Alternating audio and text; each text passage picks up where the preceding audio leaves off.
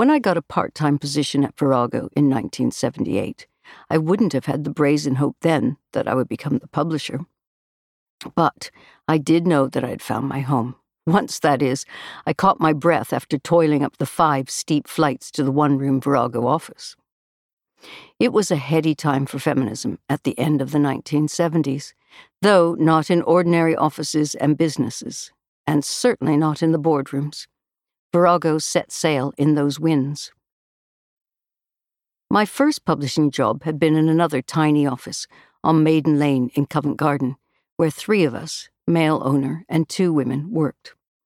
It was an independent publicity company set up in the wake of the relatively new idea that books could be actively promoted beyond the review pages, and, particularly, the stories of authors' lives and personalities could be told to sell their books.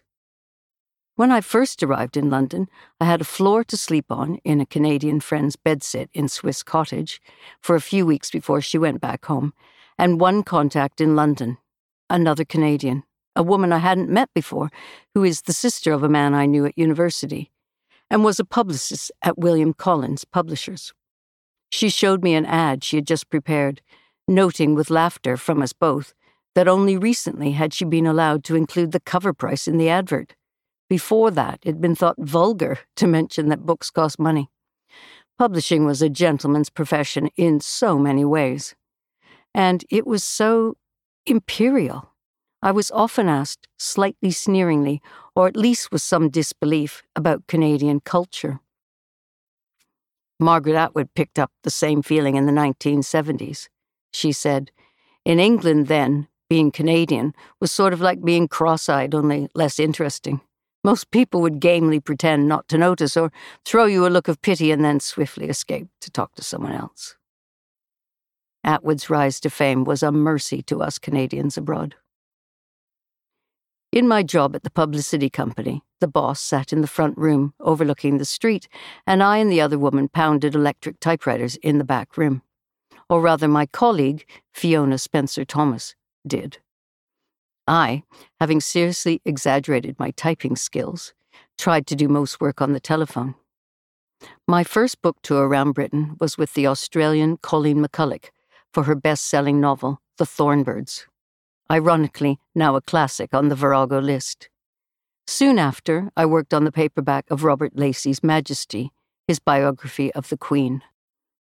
My boss believed, correctly, that in order to nab the media's attention, we needed something eye catching. So, for nearly two weeks, Robert and I traveled the length and breadth of the UK to radio and television interviews in a chauffeur driven Phantom 4 Rolls Royce, just like the Queen's apparently, discussing, at my initiative, left wing politics while sipping whiskey from crystal tumblers.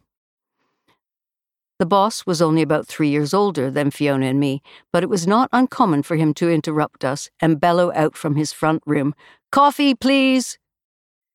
When I once suggested that if he didn't have a guest and he wanted coffee, he might come out and make it for himself and even offer us some, he paled, alarmed. He said, Are you communist? They always want to share everything. When I saw him after Margaret Thatcher became Prime Minister, he rubbed his hands in glee and greeted me with, Ah, the socialist. I was a young woman with a head full of literature, waking up to feminism and thrilling to the change in the air.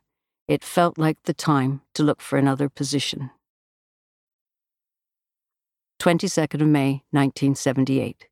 Dear Miss Callil, after 10 months with one of the most successful publishers' publicity companies, I am convinced by the power of the media in the task of exposing books to the public and the booksellers. Your cooperative, too, uses free media time effectively. Even though your group adopts an alternative approach to publishing, it must sell its goods in the traditional marketplace. If your message through your books is to reach people other than the converted, an already aware sector of the population, sales, advertising, and media must be employed. I wish to employ this learning towards a better end. It's for this reason I am writing to you to see if there's any outlet for my energy, interest, and experience. Although full time involvement would be ideal, I am just as interested in working with you on a part time basis. It is important for me to feel honestly enthusiastic about the books that I am promoting and the environment in which they are produced. These requirements I see reflected in your cooperative and book list. What I would appreciate is the chance to meet with you and discuss some of the ideas I have about free publicity for your books, and the same meeting would give me the welcome chance to learn more about the Virago Cooperative. Yours sincerely, Lennie Goodings.